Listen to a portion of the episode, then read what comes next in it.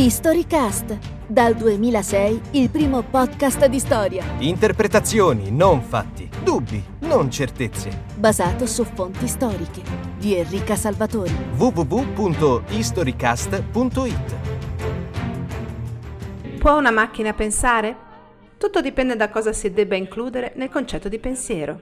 Ma le domande devono essere tutte delle somme, oppure potrei anche chiedere alla macchina cosa ha mangiato a colazione. «Ma certo, qualunque cosa», rispose Alan. «E non solo questo. Le domande non devono necessariamente essere delle vere domande. Una frase come «Io le contesto che lei sta fingendo di essere un uomo» sarebbe perfettamente appropriata.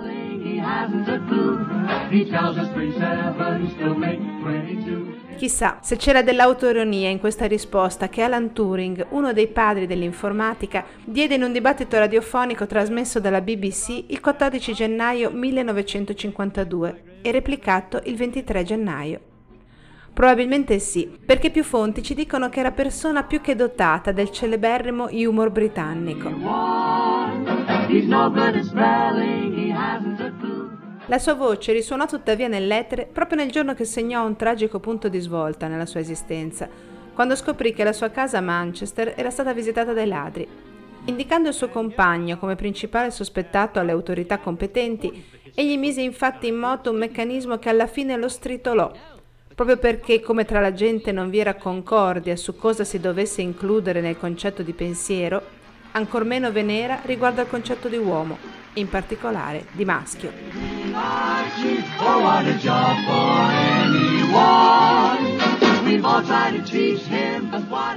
Con questa puntata, HistoryCast intende non tanto rendere omaggio ad Alan Turing, ormai universalmente riconosciuto come uno dei più grandi matematici del ventesimo secolo, né alzare un vessillo in difesa dei diritti civili per gli omosessuali, che a livello personale sosteniamo con convinzione.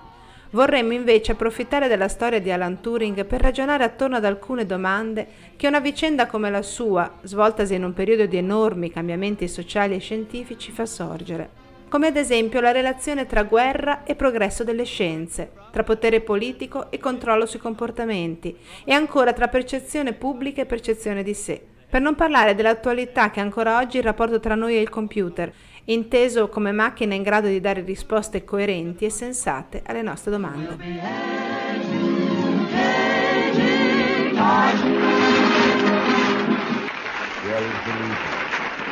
This is no time to talk about demobilization. The hour of our greatest effort and action is the approach of victory. L'ora del massimo sforzo si avvicina. Noi marciamo al fianco di valorosi soldati che contano su di noi così come noi contiamo su di loro. L'unica via del ritorno a casa passa per tutti noi per l'arco della vittoria. E ora devo avvertirvi che alla fine di confondere, tranne in inganno il nemico, vi saranno molti falsi allarmi, molte finte, molte prove generali, ma potremmo essere anche oggetto di nuove forme di attacco nemico. L'Inghilterra potrà sopportarle. Non ha mai tremato, né mai si è arresa, e quando verrà dato il segnale, tutto il consorzio delle nazioni vendicatrici si scaglierà sul nemico e distruggerà la vita stessa della più crudele tirannide che abbia mai tentato di frenare il progresso dell'umanità.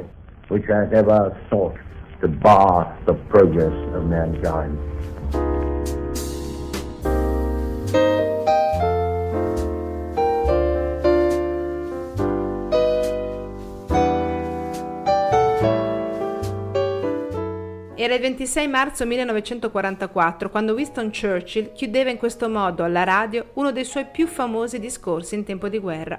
Il segnale della riscossa venne effettivamente dato circa due mesi dopo, con l'autorizzazione allo sbarco delle truppe alleate in Normandia, ma non è per questo motivo che abbiamo ascoltato le sue parole. La ragione risiede invece nel fatto che Alan Turing le riascoltò e le ritrasmise decine e decine di volte nel laboratorio allestito dai servizi segreti inglesi a Hanslope Park, a metà strada tra Londra e Birmingham. Gli serviva per dimostrare ai suoi datori di lavoro il funzionamento di Delilah, una macchina per crittografare i messaggi vocali. Attraverso di essa il discorso di Churchill si trasformava in un rumore bianco, una specie di sibilo uniforme e privo di contenuto, che poi ridiventava intellegibile dopo un processo di decodifica. Delilah non venne mai usata a scopi bellici, ma non era che l'ultima di una serie di realizzazioni e soluzioni che Alan Turing aveva approntato per i servizi segreti inglesi fin dal millenovecentotrentotto, da quando cioè era entrato a far parte della scuola governativa per i codici e le cifre. Il suo impegno per la patria si fece più intenso nel millenovecentoquaranta, a Bletchley Park, dove molti accademici furono messi a lavorare per decifrare il codice che usavano i tedeschi nelle loro comunicazioni. Allo scoppio della guerra, l'Inghilterra si trovava infatti in una situazione di estrema inferiorità rispetto alla Germania nel campo delle comunicazioni cifrate, perché la macchina Enigma produceva un'enorme varietà di codici che i nazisti ritenevano violabili solo col lavoro congiunto di centinaia di persone dipanato su diversi anni. Nella residenza attrezzata di Bletchley Park, Alan Turing e i suoi collaboratori ci misero invece solo alcuni mesi a sciogliere il mistero e vi riuscirono non solo grazie alle sue indubbie conoscenze di logica e di matematica, ma anche grazie alla sua capacità di pensare in maniera creativa. Non per nulla era chiamato informalmente The Prof, la persona a cui ognuno andava quando si trovava di fronte a un problema particolarmente rognoso. Il suo contributo all'andamento del secondo conflitto mondiale fu dunque più che concreto. Anzi, in un certo senso possiamo dire che la parentesi bellica fu per Turing tutt'altro che una parentesi, quanto invece l'occasione per poter lavorare in un contesto intellettualmente stimolante, capace di far germogliare al meglio delle menti alacri degli scienziati coinvolti. Di questo fatto il prof era assolutamente consapevole.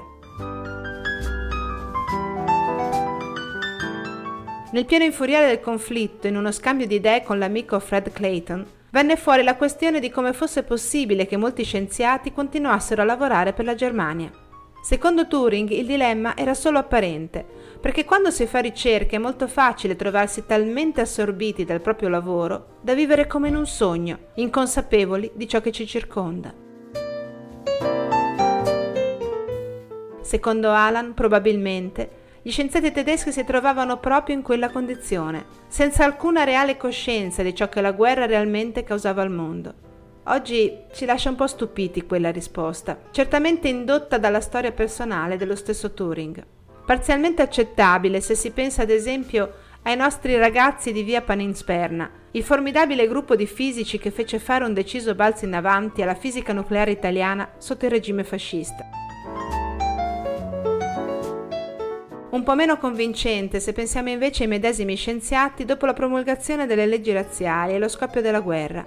Dispersi, alcuni confluirono nel progetto Manhattan e quindi alla bomba atomica, altri scomparirono misteriosamente, altri ancora si recarono a lavorare in Unione Sovietica. Insomma, scelsero consapevolmente da che parte stare in un contesto che non consentiva più di perseguire alcun sogno.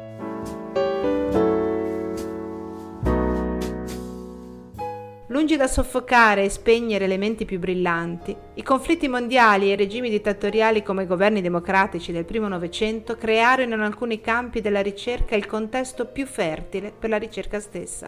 Ambienti talmente favorevoli da far talvolta dimenticare agli studiosi per chi e per cosa stavano veramente lavorando, almeno finché l'avanzare degli eventi non li poneva davanti a scelte drastiche. Alan Turing ebbe probabilmente il grande privilegio di poter non scegliere, nel senso che si trovò più per cittadinanza che per convinzione a lavorare per la parte vincente, a immergersi nel sogno senza curarsi eccessivamente del contesto. I successi del lavoro sulla criptanalisi furono non solo per lui esaltanti intellettualmente, ma essenziali per la conoscenza dei piani del comando tedesco, il che evitò grandi perdite alla flotta alleata e ne inflisse a quella tedesca. Fu tuttavia una fortuna a corto raggio. Dato che l'attività per i servizi era coperta da segreto militare, i suoi meriti furono riconosciuti dall'Inghilterra solo molto tardivamente e il fatto di aver servito la patria non lo salvò dall'ignominia di essere indicato come un vero e proprio corpo infetto per la salute della nazione. Southern trees bear a strange fruit, blood on the leaves and blood at the root. Per quelli fra noi che sono nati dopo il millenovecentoquarantacinque, in un'Europa unita, democratica e in pace, è difficile immaginare che il nostro continente fu un tempo teatro del momento più buio dell'umanità. È difficile credere che in tempi alla portata della memoria di chi è ancora vivo oggi, la gente potesse essere così consumata dall'odio, dall'antisemitismo, dall'omofobia, dalla xenofobia, da far sì che le camere a gas e i crematori diventassero parte del paesaggio europeo. Così, per conto del governo britannico e di tutti coloro che vivono liberi grazie al lavoro di Alan, sono orgoglioso di dire: ci dispiace, avresti meritato di meglio.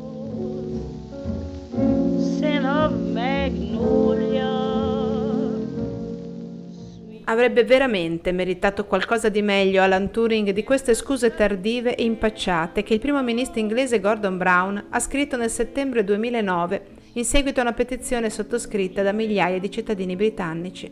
Tardive, perché arrivate oltre a cinquanta anni di distanza dal millenovecentocinquantadue, quando in seguito alle indagini sul furto avvenuto in casa, il professore dichiarò la sua omosessualità agli inquirenti e venne di conseguenza condannato per atti indecenti a scegliere tra la prigione e la castrazione chimica, ossia un ciclo di iniezioni di estrogeni. Turing scelse la seconda strada. Al di là della costante omofobica che si riscontra in quasi tutti i sistemi legislativi europei tra otto e novecento, e quindi anche in quello britannico, questa vicenda personale fa sorgere diverse questioni non banali sui comportamenti sociali dell'epoca. Alan divenne consapevole di essere attratto dal proprio sesso fin da giovane, da quando a Sherborne, alle superiori, si innamorò del compagno di scuola Christopher Morcombe. La morte prematura dell'amico dovuta a latte infetto ebbe un'influenza durevole sulla sua vita, specialmente nei confronti della pratica religiosa che pervadeva il sistema educativo inglese. Il suo ateismo, unito a un palese rifiuto del sistema scolastico fondato sulle materie umanistiche, rese Alan uno studente molto scomodo, almeno fino alla prova al King's College di Cambridge nel millenovecentotrentuno. Qui la musica cambiò radicalmente. Il King's College, infatti, era in un certo senso fatto apposta per ricevere una mente come quella di Alan.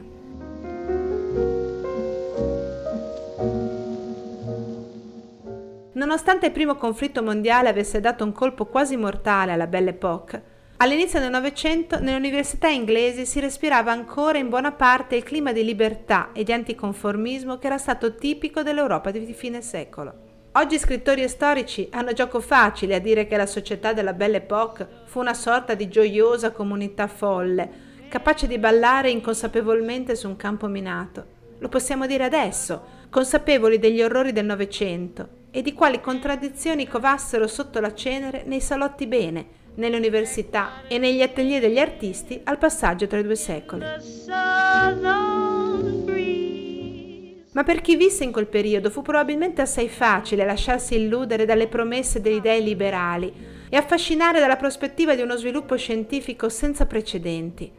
Nelle università inglesi questo clima si traduceva nel fiorire di circoli di intellettuali, nel sorgere di discussioni e dibattiti pubblici e in un fermento culturale vivace che non era stato interrotto dalla guerra del quattordici diciotto e che guardava con disprezzo alle convenzioni sociali vittoriane.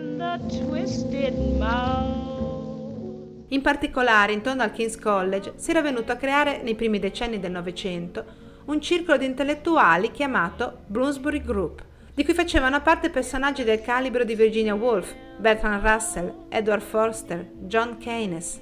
I loro scritti, come i loro comportamenti, erano spesso in dichiarata opposizione alla comune morale vittoriana, e questo non poteva non apparire ad Alan come una vera e propria ventata di ossigeno, dopo aver mal sopportato l'ambiente claustrofobico della scuola pubblica. Ma non era solo una questione morale. I pensatori del Bloomsbury Group valorizzavano i ragionamenti che puntavano direttamente all'essenza, un'impostazione che si sposava perfettamente con la dote che più di ogni altra contraddistingueva il genio di Turing, ossia la capacità di guardare dritto e chiaramente a un problema e di ridurlo in elementi semplici, per poi trovare una soluzione. Il King's College abbracciò Turing e Alan ricambiò quest'amore in maniera incondizionata. In quell'ambiente forse crebbe anche in lui l'idea che in qualche misura fosse possibile vivere onestamente la sua omosessualità.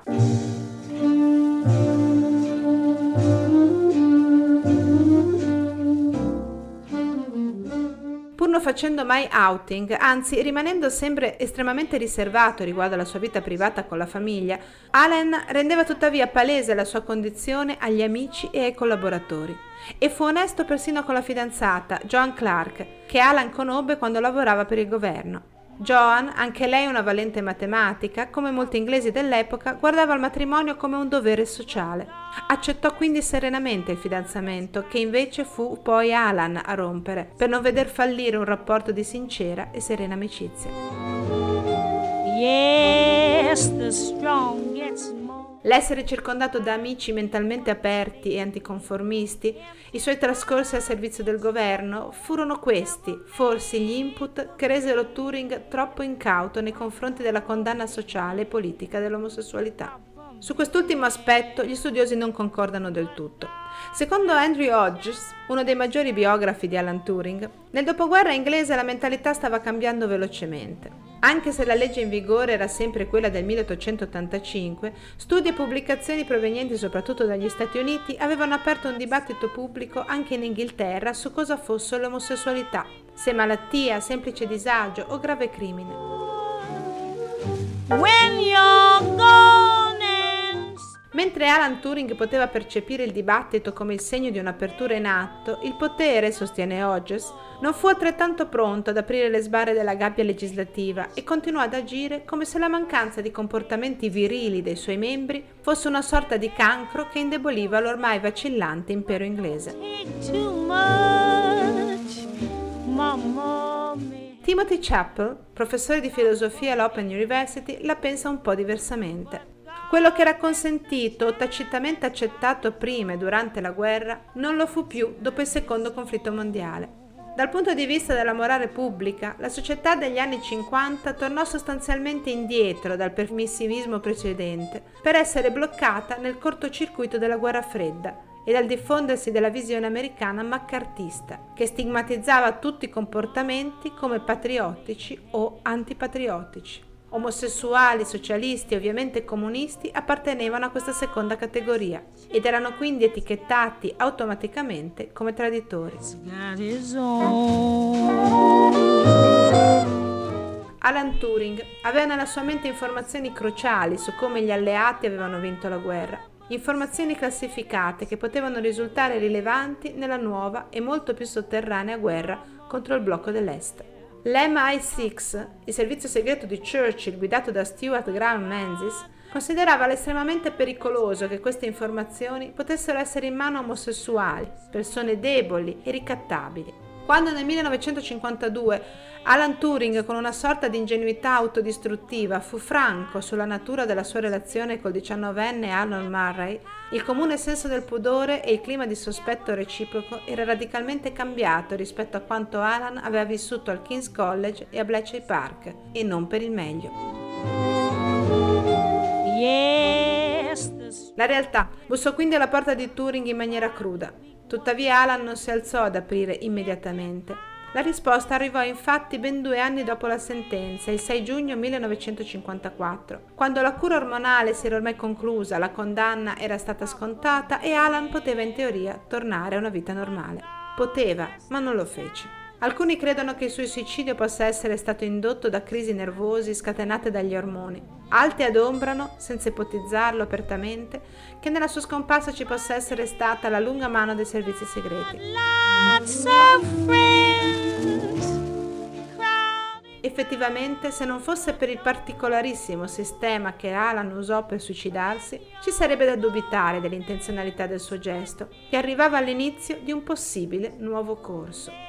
Tuttavia, la mela intrisa di cianuro, a imitazione del film disneyano di Biancaneve che lui adorava, era come la maschera antigas che Alan usava per proteggersi dall'allergia ai pollini quando percorreva in bicicletta i giardini di Bletchley Park.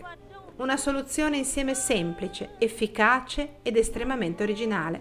Una sorta di firma che difficilmente i servizi segreti inglesi avrebbero potuto falsificare. La risposta a un dilemma esistenziale evidentemente irrisolvibile e non scomponibile in elementi semplici.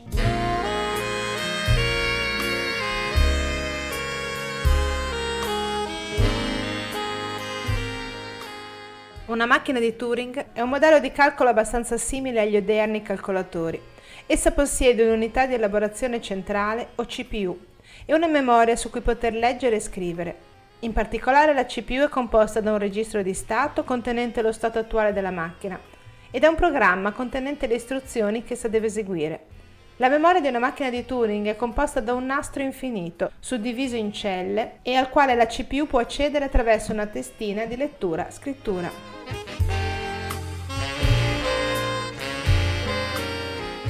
Questo brano non proviene dalla biografia di Turing, né da un libro di storia dell'informatica, ma da un manuale universitario di algoritmica, pubblicato nel duemilasei, che ancora gli studenti usano per prepararsi all'esame. Parliamo infatti oggi di Alan Turing non perché aiutò a smontare e cifrare i nazisti, né perché era un omosessuale particolarmente intelligente, e nemmeno per il modo curioso con cui scelse di suicidarsi, ma perché, come tutte le menti geniali che hanno punteggiato la storia dell'umanità, Turing ci ha lasciato un'eredità vitale, che persiste nei suoi effetti nonostante il passare del tempo.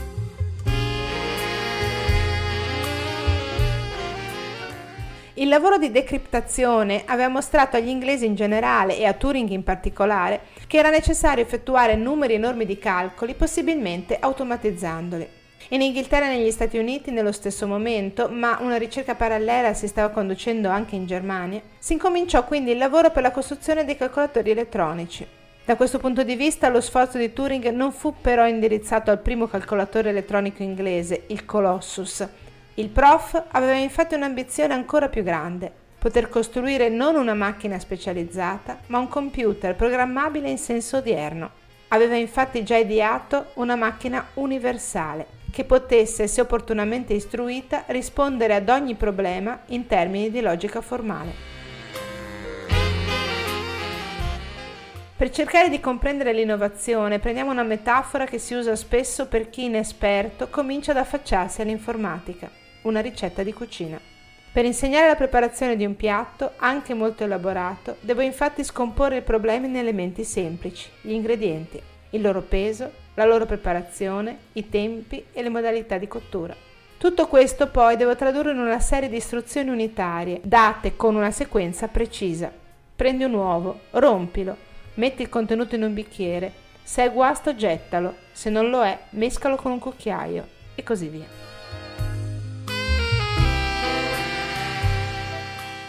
Oggi i computer funzionano proprio secondo questa logica. Ricevono cioè molte istruzioni semplici, in sequenze di comandi in forma idonea a essere elaborate dalla C P U, l'unità di elaborazione centrale.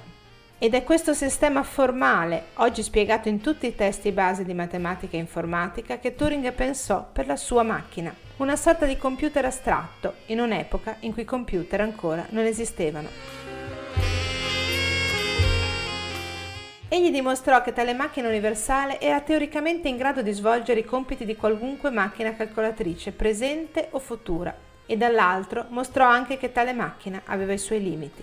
In altre parole, se un certo problema può essere risolto da un computer opportunamente programmato, esso può certamente essere risolto anche da una macchina di Turing. E nessuna macchina potrà mai risolvere i problemi che una macchina di Turing non possa risolvere in linea di principio.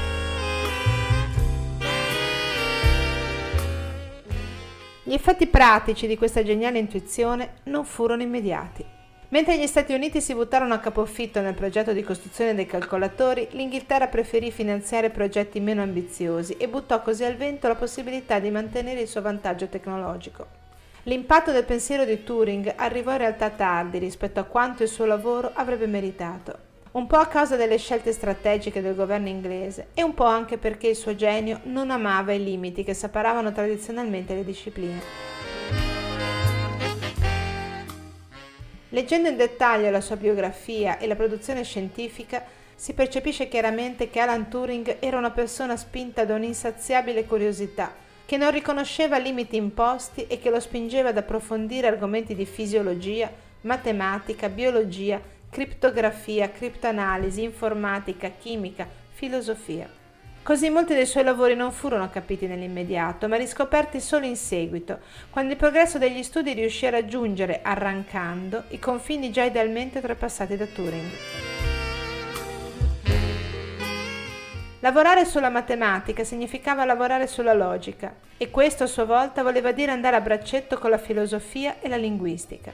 Alan Turing si tuffò sempre con entusiasmo nei dibattiti sulla natura del pensiero che sorsero tra i suoi colleghi del King's College e anche nell'opinione pubblica del dopoguerra. Il mondo era reduce da un conflitto disastroso, che oltretutto si era chiuso grazie alla fabbricazione della bomba atomica. Gli sforzi americani e inglesi per i calcolatori cominciavano ad essere visti con paura e sospetto. La macchina universale di Turing sembrava poter risolvere ogni problema, e per i non specialisti questo sembrava tradursi nella creazione di un mostro meccanico e incontrollabile. Qual è il senso della vita? Vita, un principio o una forza considerati alla base di qualità peculiari degli esseri animati. Credo che includa anche me. Sono contenta. Se sei felice, lo sono anch'io. Quanti anni hai? Sono grande abbastanza per esserti d'aiuto. Sopra la panca, la capra campa.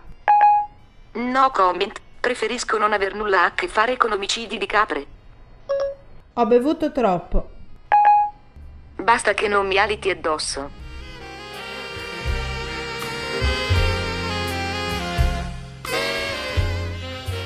Abbiamo sentito un dialogo, in realtà un po' demenziale, fatto col mio iPhone. Le risposte sono state intelligenti? Direi di sì. Ho quindi in mano un telefono intelligente? Posso dire tranquillamente che si tratta di un oggetto capace di rispondere intelligentemente ad alcune mie richieste. È una macchina pensante? Per scoprirlo mi basta fare il test di Turing, elaborato proprio dal nostro nel millenovecentocinquanta, a seguito di un grande simposio sulla mente e la macchina computazionale. Mi basta cioè chiudere l'iPhone e mio marito nella stanza accanto, fare una serie di domande a entrambi e poi decidere dalle risposte che ricevo se a darle è l'umano o la macchina. Attualmente nessuno di noi avrebbe dubbi sull'esito di questo test, il che significa che l'iPhone non è ancora una macchina pensante.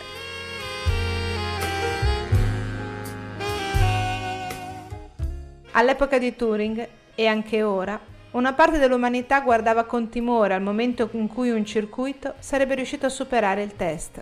Ma all'epoca di Turing, e anche ora, c'era chi credeva invece che la paura del diverso, sia esso macchina o omosessuale, potesse solo essere superata tramite conoscenza e ragione, e che ogni superamento dovesse essere visto come una conquista dell'uomo verso una più completa accettazione di cosa sia il pensiero e di cosa sia un uomo.